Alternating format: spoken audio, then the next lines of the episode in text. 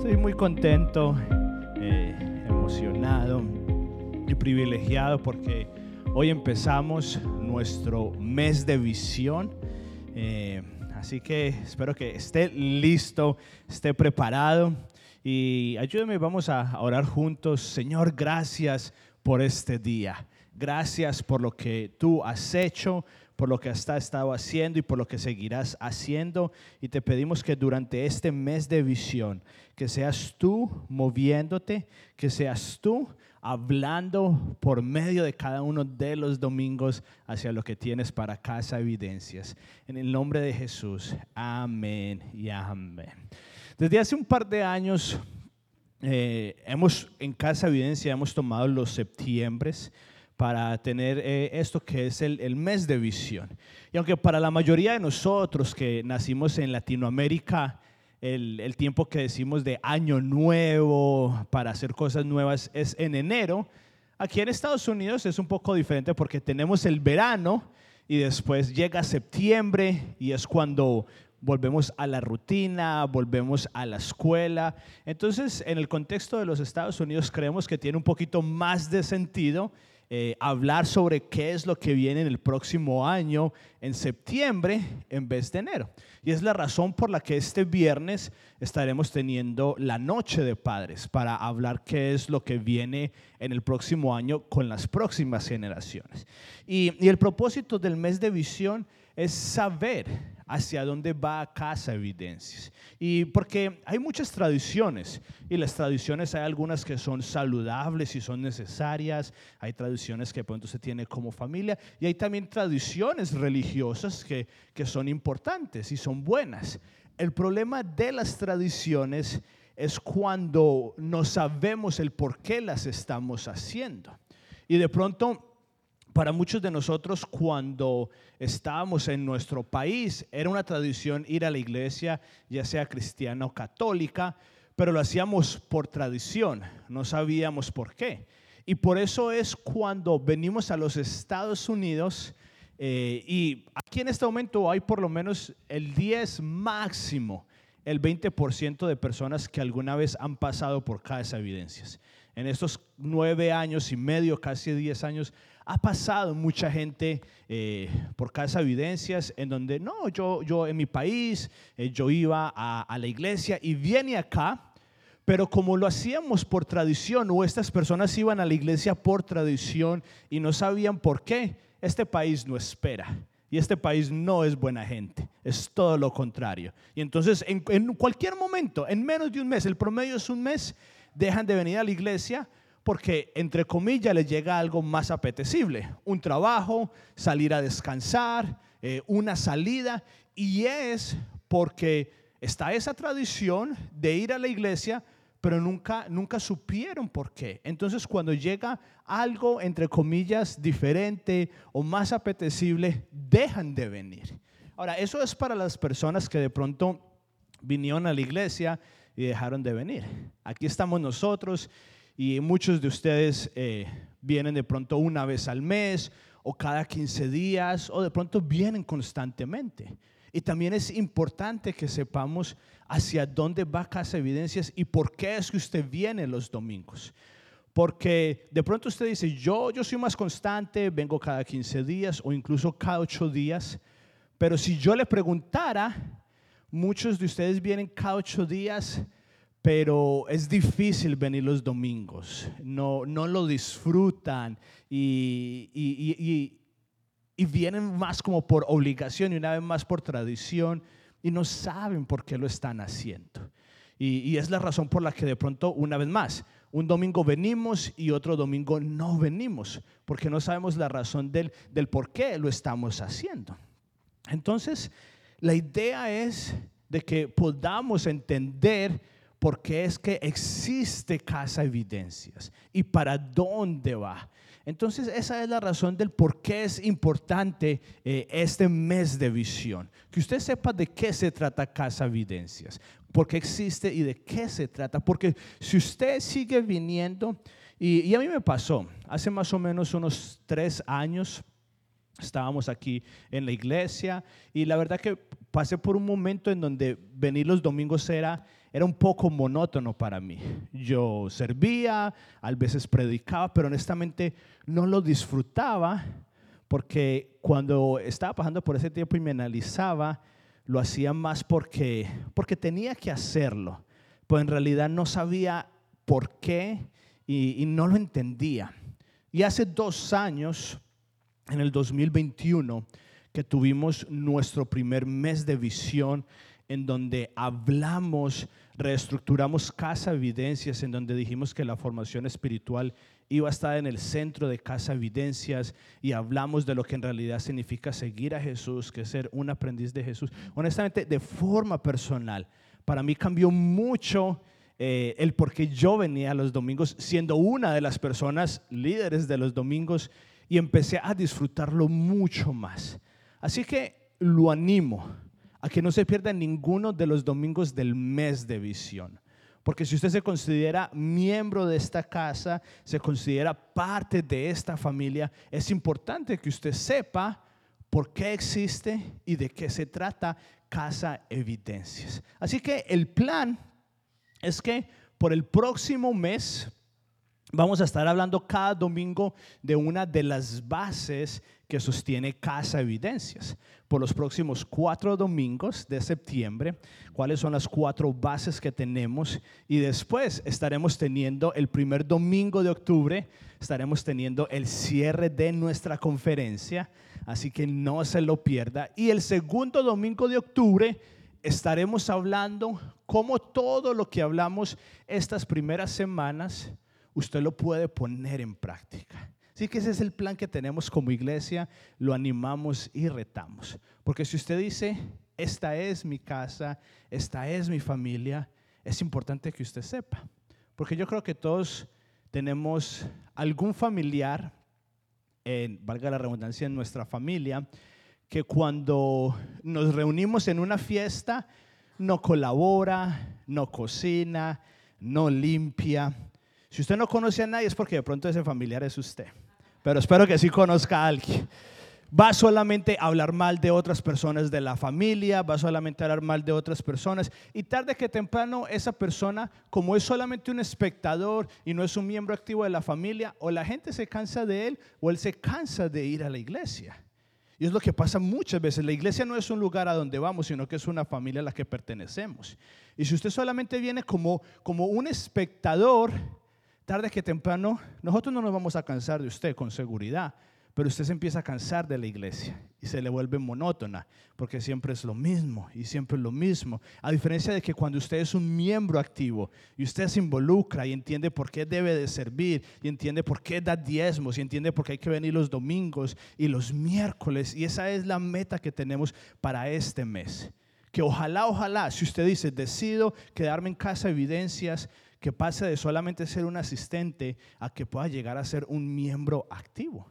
Porque si somos una familia, lo que marca la diferencia en una familia es donde todos colaboramos, donde todos compartimos. Porque si no, entonces no es justo que solamente unos hagan todo el trabajo y el resto disfruten.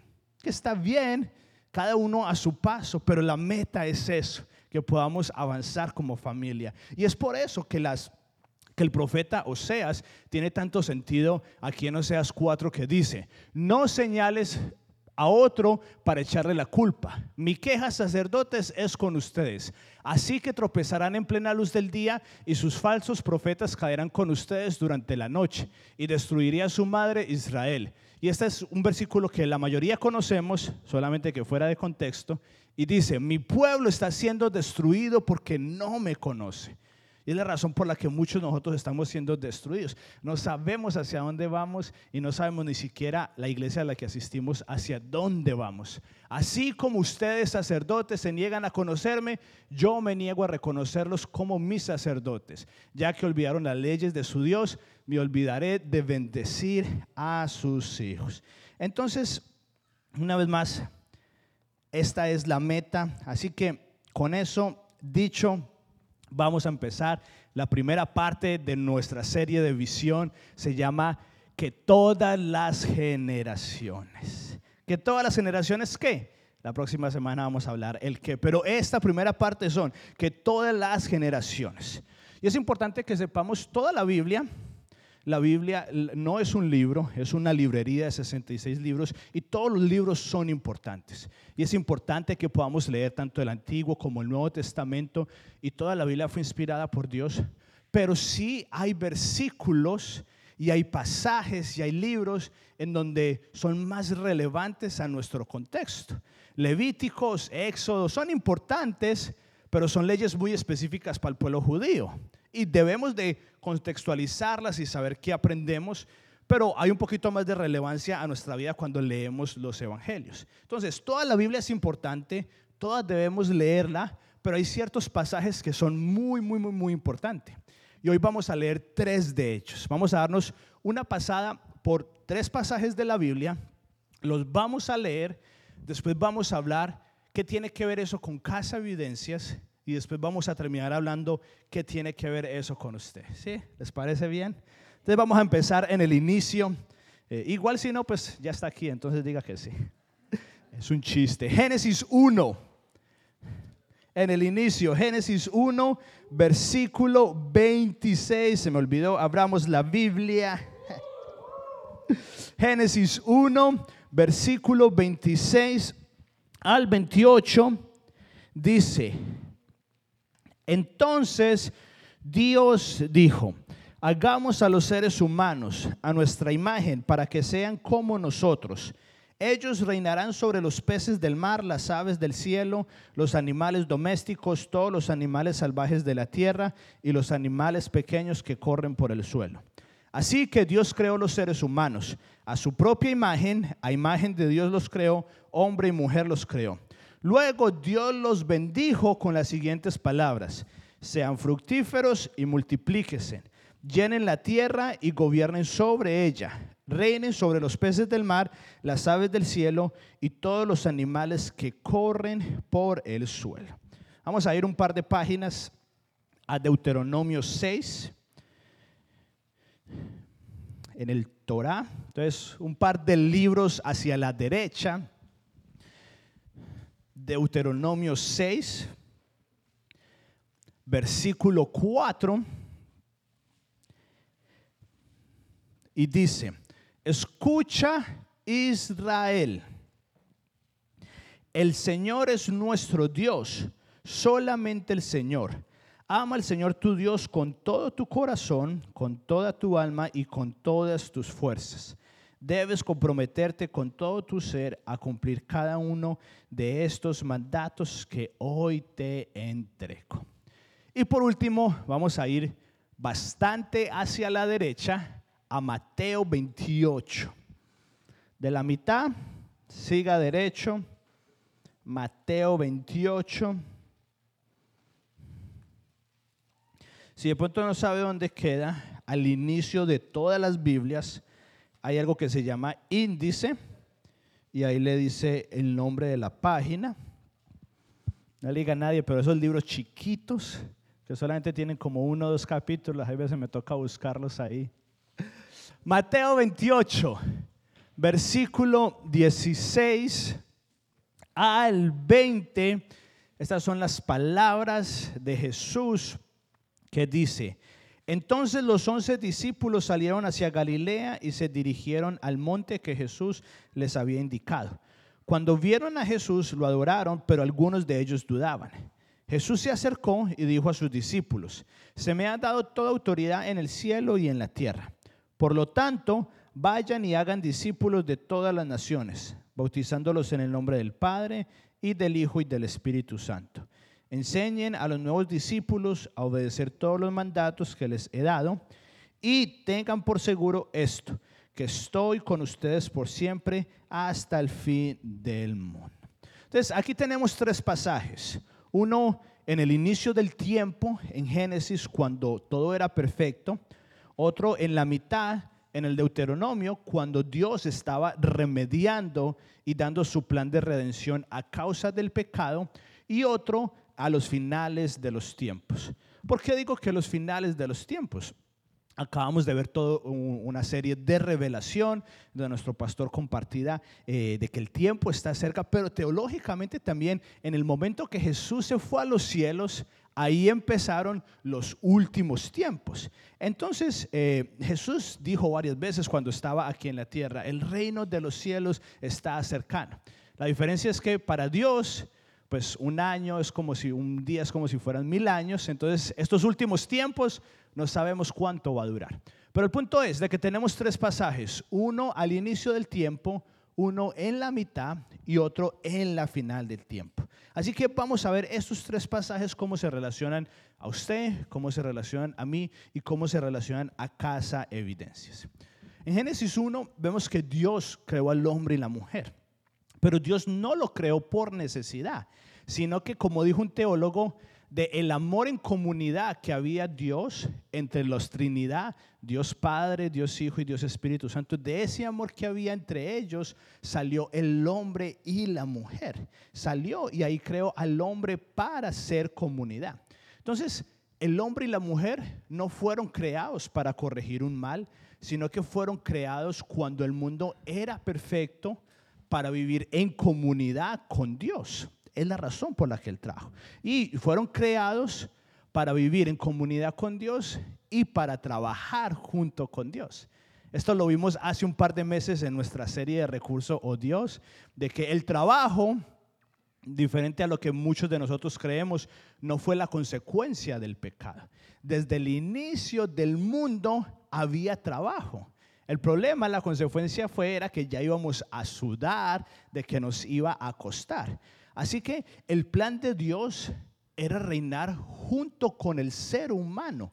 Por eso lo creó a su imagen y semejanza. Porque mire en el versículo 28, una vez más en primera en Génesis dice, luego Dios los bendijo. El bendecir, yo sé que nos cuesta pensar eso, pero el bendecir es trabajar. Yo sé que muchos no creen que eso es una bendición, pero el, bendecir es trabajar. Cuando Dios los bendijo, dijo, van a trabajar. Y dijo, y van a ser fructíferos. Aunque yo sé que aquí en Casa Evidencia nos toca hablar más de, de dejar de trabajar un poquito. Pero Dios los bendijo y les dijo, gobiernen. La bendición fue gobernar. Para muchos la bendición es no tener que hacer nada, pero para Dios no lo es así. La bendición es trabajar, es gobernar. Les dijo, sean fructíferos. Hay trabajo ahí, háganlo. Reinen sobre los animales y los peces. Entonces, a lo que quiero llegar es, es algo muy sutil, pero es muy importante. Dios, cuando todo era perfecto y creó al mundo, su plan era cuidar y gobernar. Y la idea que tuvo para llegar a hacer eso fue una idea de familia. Entonces es muy sutil, pero Dios les dijo, multiplíquese. ¿Qué significa eso? Se lo voy a traducir. Vayan, tengan relaciones sexuales y tengan muchos hijos. Eso fue uno de los mandatos que Dios le dijo. Dijo, ámese mucho y de ese amor van y tengan relaciones sexuales, ámese el uno al otro y tengan hijos. No fue un mandato solamente para el hombre o para la mujer de gobernar, sino que era un mandato para toda la familia. Empezó con Adán y después fue con Eva, pero era para toda la familia. Entonces, desde el inicio, el plan perfecto de Dios incluía a todas las generaciones. Cuando todo era perfecto, incluida a todas las generaciones. Y eso es lo que primero quiero que notemos en Génesis.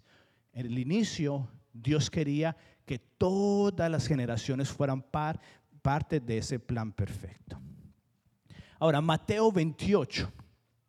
Mateo 28 es lo que se le conoce como la gran comisión. Y Mateo 28 es un espejo de Génesis 1. Así como muchos teólogos dicen que la tentación de Jesús es un espejo de la tentación de Adán y Eva, Mateo 28 es un espejo de Génesis 1. En Génesis 1 tenemos la razón por la que usted y yo existimos cuando el mundo era perfecto. En Mateo 28 tenemos un plan que Jesús nos mandó hacer ahora que el mundo no es perfecto.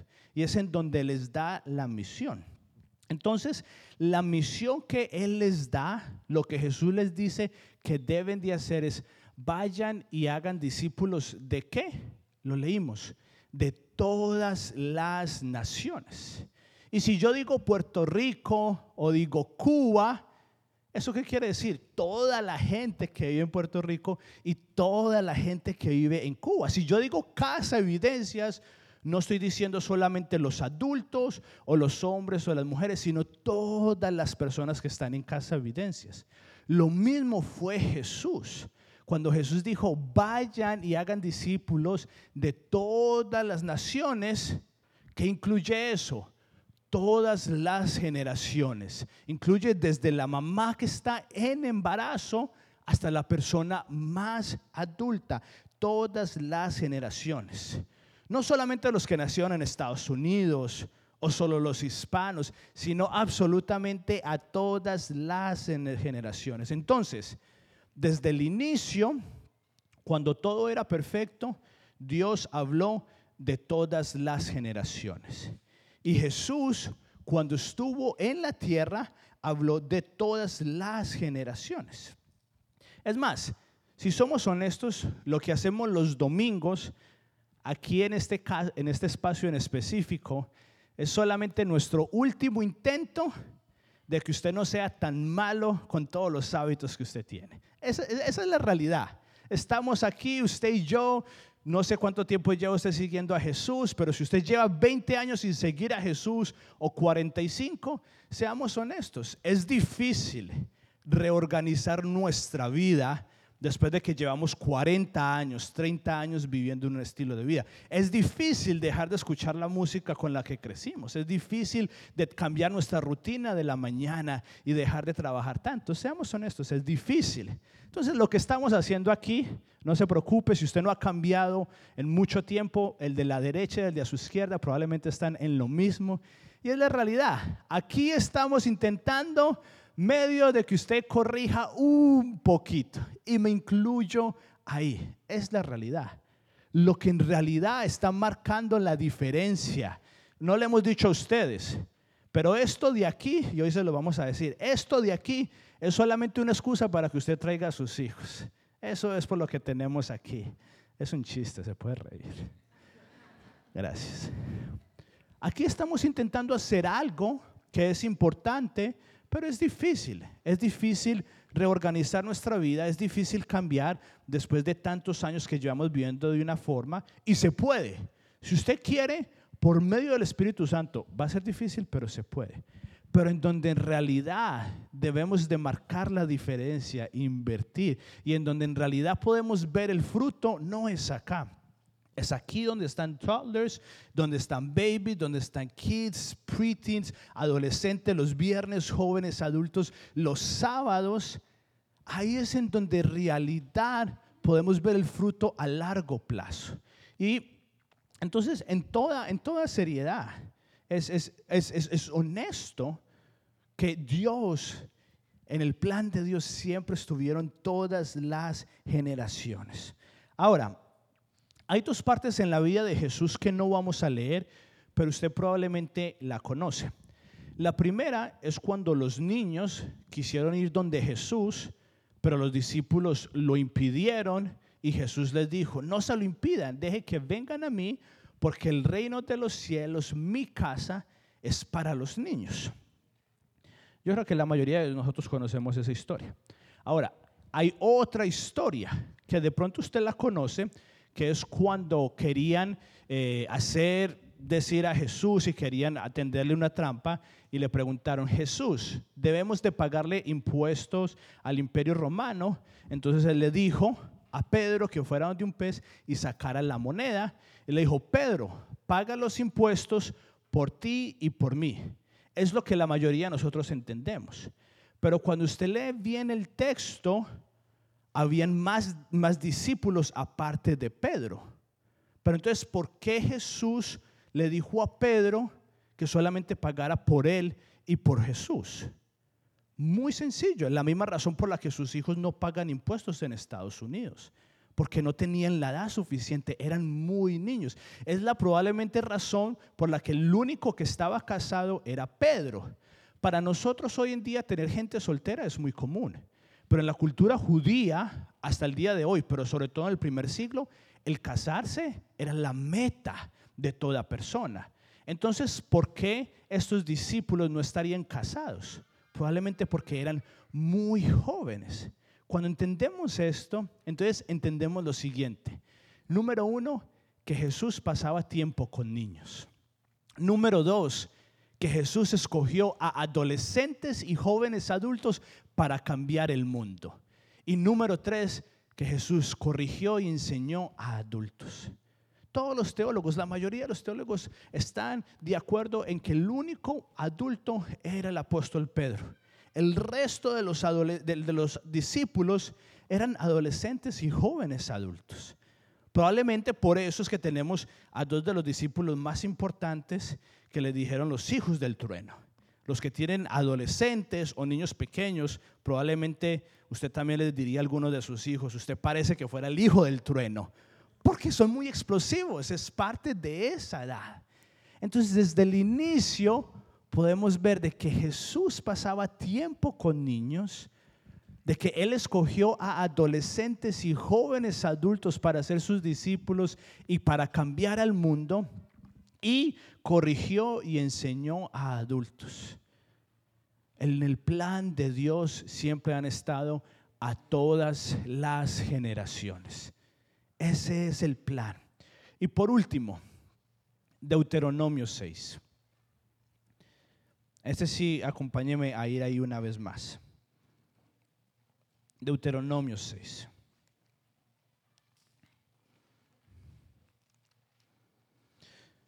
Deuteronomio 6 es un pasaje sumamente importante. Es tan importante que hasta el día de hoy los judíos oran esta oración todos los días. Y a esta oración de Deuteronomio 6.4 se le conoce como el Shema. ¿Por qué? ¿Por qué se le conoce como el Shema? Porque la primera palabra que está ahí en Génesis, en, en Deuteronomio 6.4, es la palabra escucha, que en el idioma original es Shema. Ahora, es un poquito difícil de traducir, pero para nosotros la palabra, eh, la palabra que traduce Shema es escucha y obedece, pero es una misma palabra, escucha y obedece. Entonces, léalo ahí conmigo en su Biblia y dice, escucha qué, ¿qué dice? Escucha Israel, lo acabamos de mencionar. Si yo digo, si, si el que estaba diciendo esto, que era Dios por medio del profeta, él dijo, escucha Israel, ¿A quién le estaba hablando? A todas las generaciones. Les dijo, escucha Israel. Si yo dijera, escucha Casa Evidencias, ¿a quién incluye? Absolutamente a todos. Incluye a todas las generaciones. Y eso es a lo que queremos llegar. Y es como queríamos empezar nuestro mes de visión. De que en Casa Evidencias queremos que sea un lugar para todas las generaciones, que sea un lugar para bebés, que sea un lugar para niños, para preadolescentes, adolescentes, jóvenes adultos, adultos y ancianos. ¿Por qué? Porque los necesitamos a todos.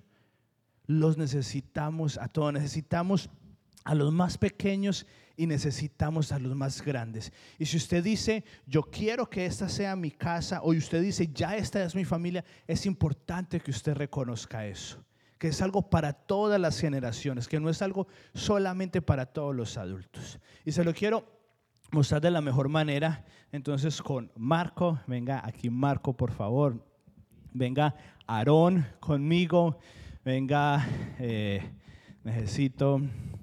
Eh, venga Felipe, eh, venga, sí, venga, eh, ¿dónde está? Venga Esteban. Entonces se van a hacer, van a hacer un círculo, pero con la espalda hacia adentro. ¿Listo? Venga Nairobi, por favor, así. Entonces hagan un círculo. Nairobi. Eh, venga Matthew que está aquí. Yes, Matthew, come. Hagan un, Eh, ¿Quién tiene un, un, un eh, aquí? Listo.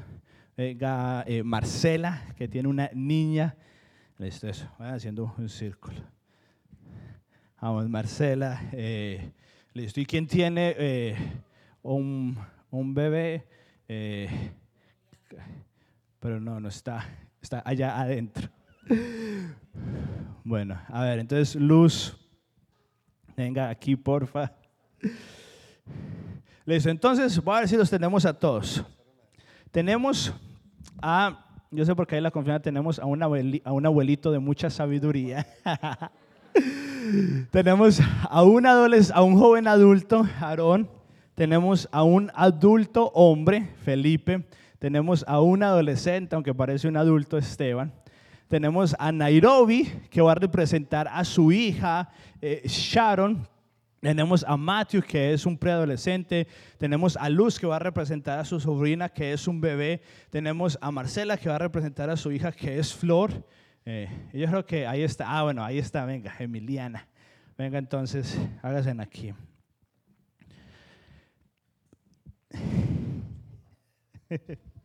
Venga, entonces, Claudio, usted con ella le tocó. Listo. Entonces, en Génesis 1 dice que Dios nos creó a su imagen y semejanza. Pero ¿cómo es posible que nos creó a todos a su imagen y semejanza cuando todos son tan diferentes? Se ha puesto a pensar con el simple hecho de que somos hombres y mujeres, pero aparte de eso, de que incluso cuando son gemelos, sus personalidades son totalmente diferentes. Entonces, ¿cómo es posible que somos tan diferentes, pero todos somos creados a la imagen y semejanza de Dios. Le voy a, le voy a explicar eso ahí, Emiliana. A esto es lo que yo creo que se refiere. Dios es tan grande que muchas veces usted recién llega a este país y no sabe para dónde va, no tiene trabajo y llega un milagro de, la forma, de una forma sobrenatural y usted dice, wow, Dios, me proveíste y usted conoció a Dios como un Dios que provee. Pero después llegó una enfermedad terrible a su casa, a un familiar, y usted ora con fe y Dios sana a ese familiar o lo sana a usted. Y entonces usted entiende que Dios es un Dios que sana. Es exactamente lo mismo que pasa acá. Si yo veo este, es un solo círculo, pero si yo lo veo desde aquí, estoy viendo un círculo con luz y con Emiliana. Y si lo veo desde aquí, estoy viendo un círculo con Marco y con Marcela. Y si lo veo desde aquí, estoy viendo el mismo círculo, es un solo círculo. Pero ahorita estoy viendo a Aarón y estoy viendo a Felipe. Y si lo veo desde aquí, estoy viendo a Nairobi y a Esteban. Y si lo veo desde aquí, estoy viendo a Matthew. ¿Cuántos círculos hay? Hay solamente uno pero lo estoy viendo desde diferentes ángulos, pero es el mismo círculo y es la misma razón por la que necesitamos a todas las generaciones, porque cada una de la generación representa una faceta de Dios. Y no podemos conocer a Dios si no entendemos cómo son los niños de toddlers que tienen fe. Usted le dice a un niño de 30 meses, de dos años y medio, usted le dice cualquier cosa. Usted puede decirle, hay una película que se llama Room, en donde la mamá tuvo una hija en cautiverio. Y a la mamá le tocó decirle que en el cuarto que vivían, ese era el mundo. Y para ella, ese era el mundo, un cuarto chiquito, porque ellos tienen fe y cada uno de nosotros queremos experimentar esa fe, pero tenemos, dice en Proverbios, que las canas son las canas de la sabiduría y necesitamos esa sabiduría de las cosas buenas que han hecho para que nos enseñen, pero también de los errores. Cuando yo primero conocí con Marco, él solamente me contaba historias, historias de cuando estuvo en Argentina, de cuando estuvo en Canadá, de lo bueno que hizo, de lo malo que hizo, y necesitamos eso. Pero después tenemos a un joven adulto y necesitamos esa fuerza y ese, y ese emprender. Y tenemos los adultos y tenemos a los, a los adolescentes y a las mamás y a los preadolescentes y necesitamos a todos. Y en el momento tenemos un círculo. Sé que parece un ovalado, pero es un círculo. Y en el momento que dejamos de tener a una persona en el círculo y descuidamos, Marcela está representando a los niños, y descuidamos a los niños y los excluimos de este círculo, el círculo queda incompleto y queda vacío y hace falta algo. Y entonces ahí es cuando escuchamos muchas de las quejas más grandes de la iglesia, es que la iglesia es aburrida. Pues claro, si nos reunimos solamente adultos, cansados, estresados, ¿qué más van a esperar? Aburrimiento, obviamente. Pero entonces necesitamos que haya un poquito de alegría, necesitamos que haya un poquito de niños corriendo en círculos sin ningún fin, solamente porque están felices. Y es por eso que necesitamos a todas las generaciones.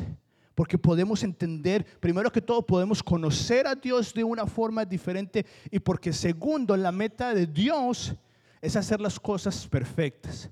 Pero en la palabra de la Biblia, el perfecto no es sin error. La palabra perfecto es completo. Y esto usted y yo podemos llegar a ser completos. Una palabra mejor traducida es madurez.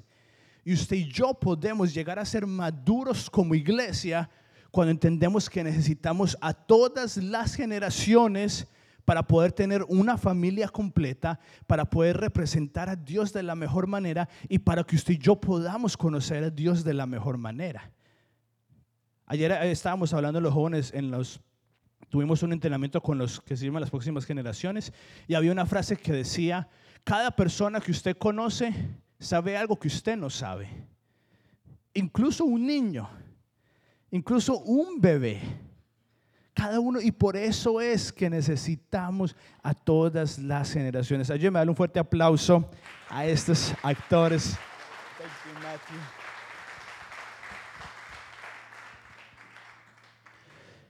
Porque necesitamos la, la alegría de los bebés. Y usted y yo necesitamos la inocencia de los niños.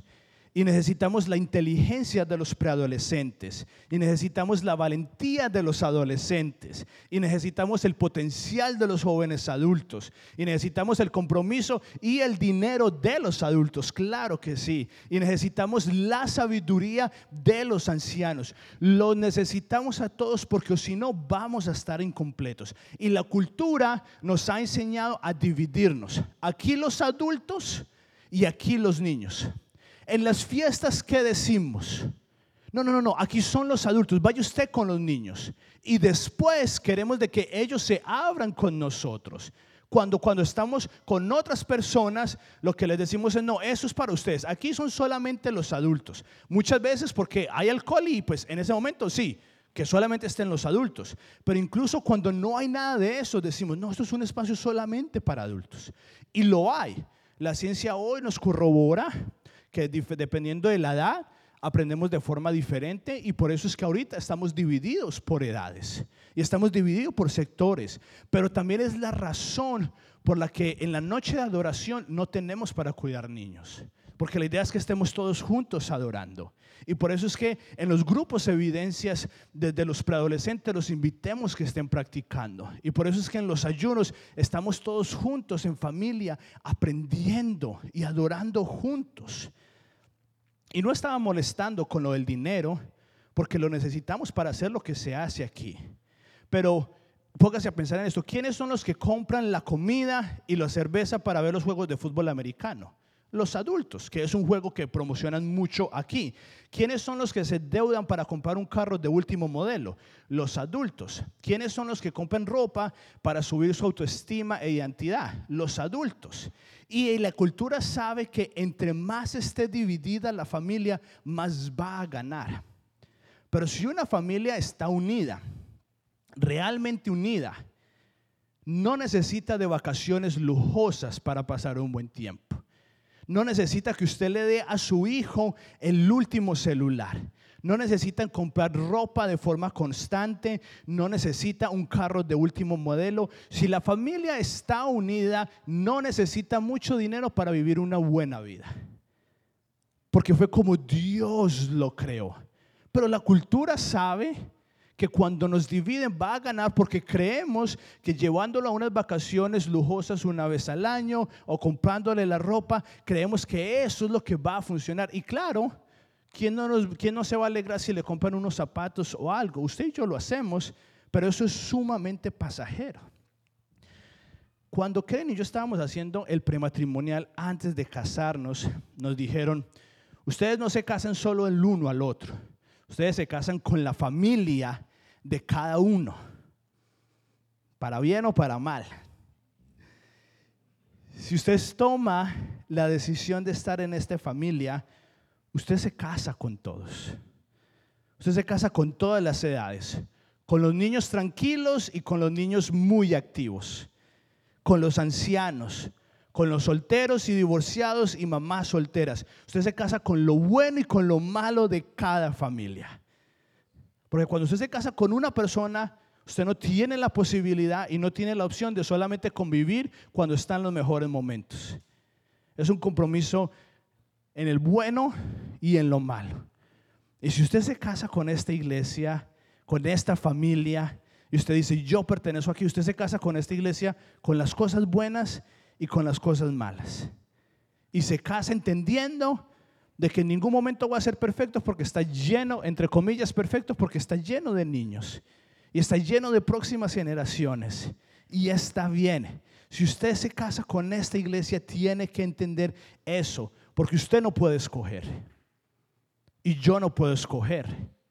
Porque esta no es la iglesia de nadie, esta es la iglesia de Jesús y Jesús ya estableció cómo va a ser la iglesia. En la iglesia de Jesús, Él pasaba tiempo con niños, Él escogió adolescentes y jóvenes adultos para marcar el mundo y pasaba muchísimo tiempo en muchísimas fiestas con muchos adultos. Entonces, usted no puede escoger y yo no puedo escoger, solamente Jesús puede escoger y Él ya escogió hace mucho tiempo de qué se trata la iglesia y es que son todas las generaciones. Y a mí mismo me reta. Porque cuando muchas veces estamos en la noche de adoración o un domingo y decimos, padres, estén con sus hijos adorando juntos, y uno cierra los ojos y los abre en un minuto, y uno ve de que Sharon se fue con Luz Elena, después uno ve de que Flor está por aquí brincando, y después uno ve que Valentina está con otra persona que no es su mamá, y está bien, porque eso es al contrario, eso es algo bueno que su hijo tenga la capacidad de irse con otra persona? Póngase a pensar, ¿en qué otro contexto una niña de 6, 7 años va a estar limpiando un domingo a las 10 de la mañana con una señora de 40, 50 años? ¿En qué otro contexto puede pasar eso?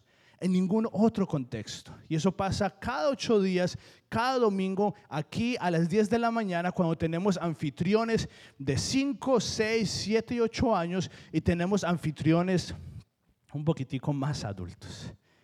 Eso es algo que solamente pasa aquí.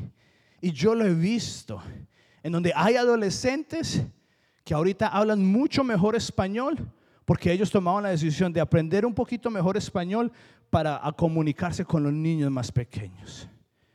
Y yo he visto cuando niños de aquí empiezan a decirle a otros adultos los apodos que la familia de sangre le dicen. ¿En qué otro contexto eso puede pasar? En ninguna palabra. Y la realidad es que Dios ya dio esa palabra. Así que adultos y ancianos es nuestra responsabilidad. En Deuteronomio 6, ya casi para terminar, versículo 4 dice, escucha Israel a todos. Y después en el versículo dice, ama al Señor tu Dios con todo tu corazón, con toda tu alma y con todas tus fuerzas. Con toda, dice, con todo tu corazón. En Proverbios dice, sobre toda cosa guardada, guarda tu corazón porque de él mana la vida. ¿Por qué? Porque el corazón es el centro del ser humano. Así que nos está diciendo que debemos amar a Dios en el primer lugar. Él debe ser el primer lugar en nuestra vida. Y dice, ama al Señor tu Dios con todo tu corazón y después dice, ¿con toda qué?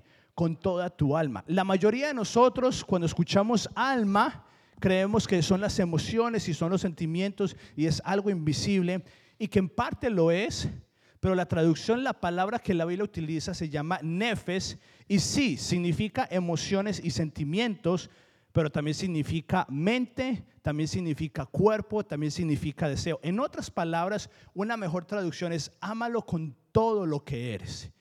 Y ahí tiene más sentido las palabras del apóstol Pablo en, Romanos 12, donde dice que seas un sacrificio vivo con tu cuerpo, donde dice, ámalo con toda tu alma.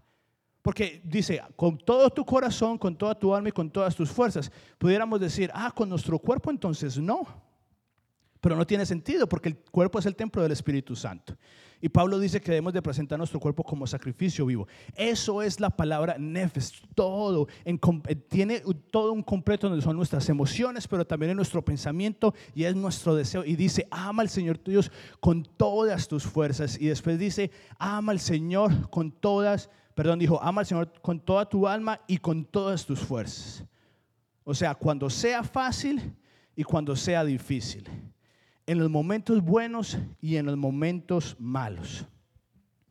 Y antes de eso dice, no, después de eso dice, y debes comprometerte a qué? A cumplirlos y a enseñarlos. A cumplirlos y a enseñarlos. Así que esto es lo que significa para Casa Evidencias. Que esto es una iglesia de todas las generaciones. ¿Qué significa eso para usted y para mí? Todos tenemos una responsabilidad. Para los jóvenes adultos, hay un llamado grande para su vida. Y si ustedes no despiertan y no toman ese llamado, esta casa va a sufrir. Para los adolescentes, hay un propósito muy específico que Dios puso en cada uno de ustedes. Y si ustedes no despiertan y no toman ese llamado, hay cosas que no van a pasar que Dios quería que pasaran. Y hay cosas que van a pasar que Dios quería que no pasaran si los adolescentes no despiertan. A los abuelitos y a los ancianos de esta casa hay un llamado en su vida y si ustedes no despiertan y no dan de su sabiduría a los más jóvenes, vamos a perder mucho. A los adultos, el grupo más grande. Si ustedes no despiertan y reorganizan su vida y le enseñan a sus hijos y a las personas a su alrededor, no solamente va a venir un juicio sobre su vida como lo vimos los últimos dos meses, sino que usted al llegar a los días finales de su vida, usted va a decir, todo lo que hice y en todo lo que invertí mi vida no valió la pena porque se trató de mí y no de otros y no estoy dejando un legado. Usted va a llegar, yo se lo prometo, va a llegar a los últimos días de su vida usted solamente va a estar dejando dinero, herencias y propiedades, pero no un legado. Y se trata de las actividades de la iglesia, pero se trata mucho más de eso.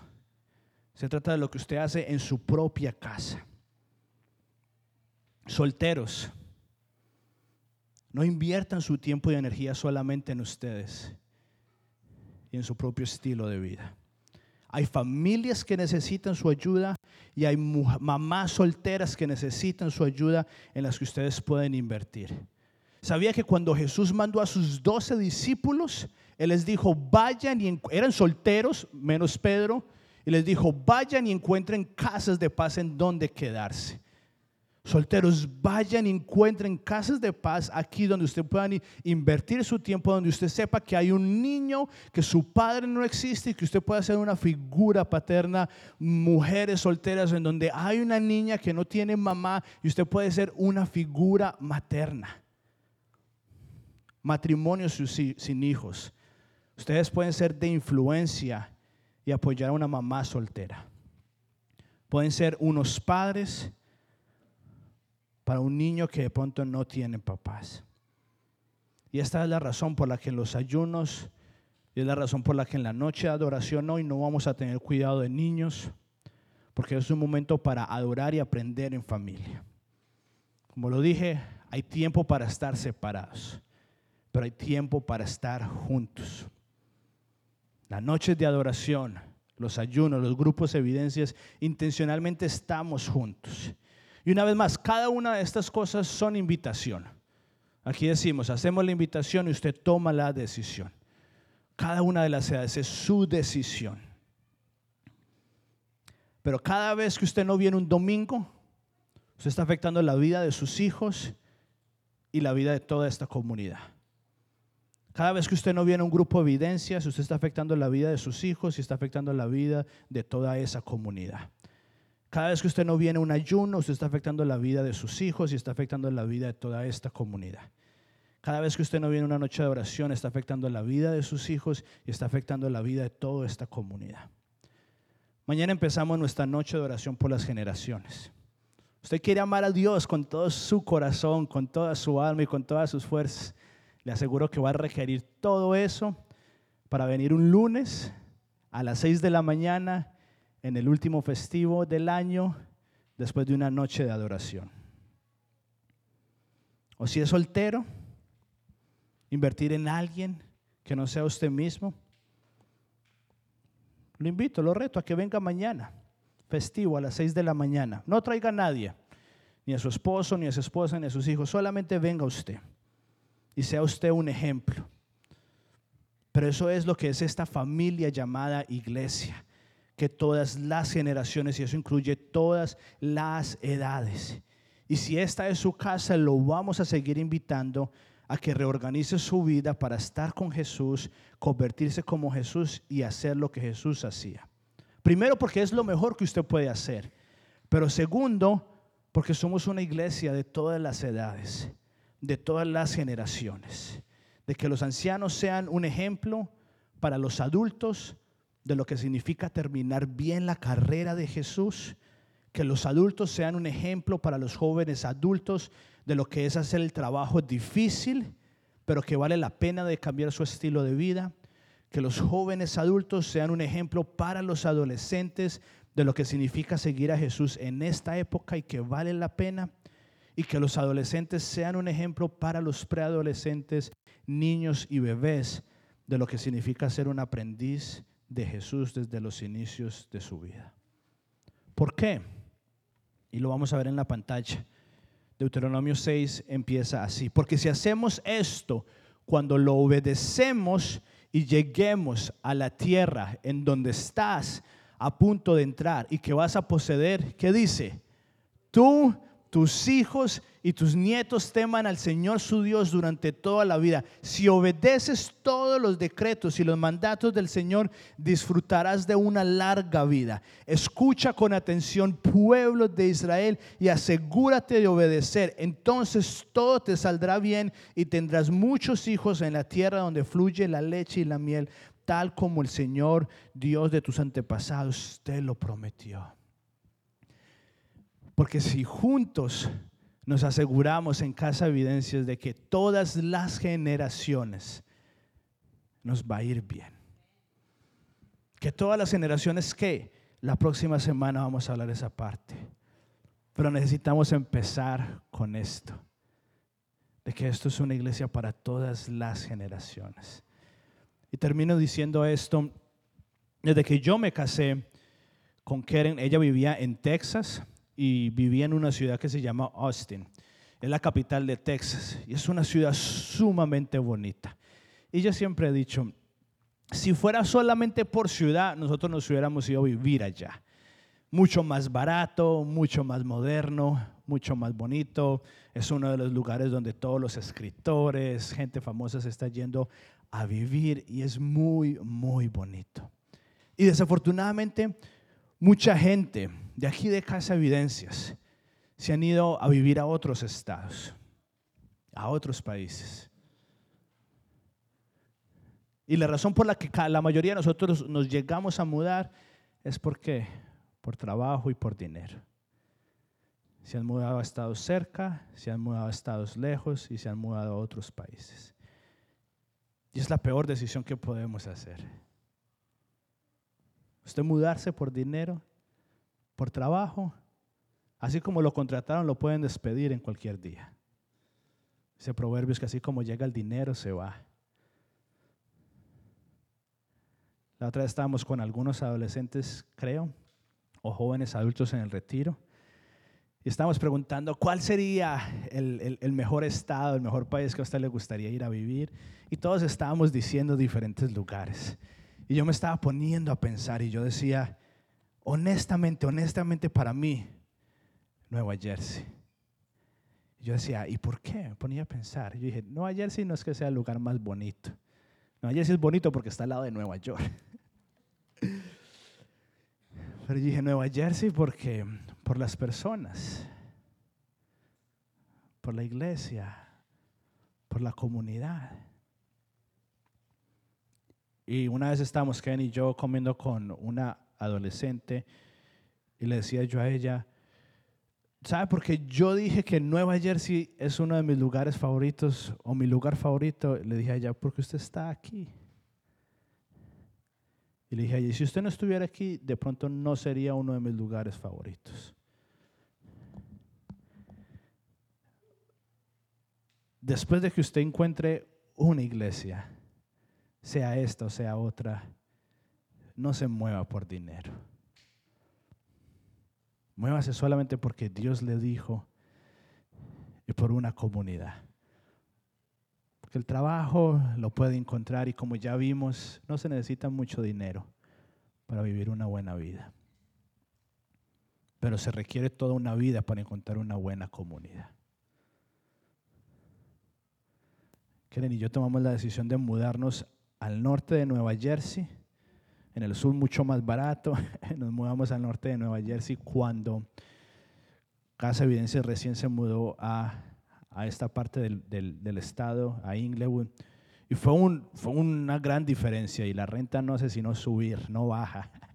Y aquí en el norte es bastante caro. Pero Karen y yo dijimos, vamos a hacer lo posible, encontrar un apartamento en donde esté en el centro de todas las personas con las que convivimos para poder estar cercanos a ellas. Porque necesitamos de todas las generaciones. Usted necesita de todas las generaciones. Y todas las generaciones lo necesitan a usted. Así que esta es la, la invitación. La invitación es a que venga hoy a la noche de adoración con toda su familia. La invitación es que venga mañana. Por eso que dijimos por las generaciones. Y las generaciones incluye desde niños hasta adultos. Lo invitamos a que venga mañana a los grupos evidencias a los ayunos, porque, y con eso termino, Dios en su soberanía, y a veces es Dios medio loco, porque Él se limita a usted y a mí. ¿Sabía que Dios se pone límites del mismo solo? Él se limita a usted y a mí. Hay cosas que no iban a pasar, pero que van a pasar por sus decisiones. Hay veces Dios sobrepasa eso y son milagros. Pero la mayoría de veces Dios nos hace una invitación a los padres de hacer esto. Y hay cosas que no van a pasar en su familia por el simple hecho de que usted no tomó esa decisión de seguir a Jesús.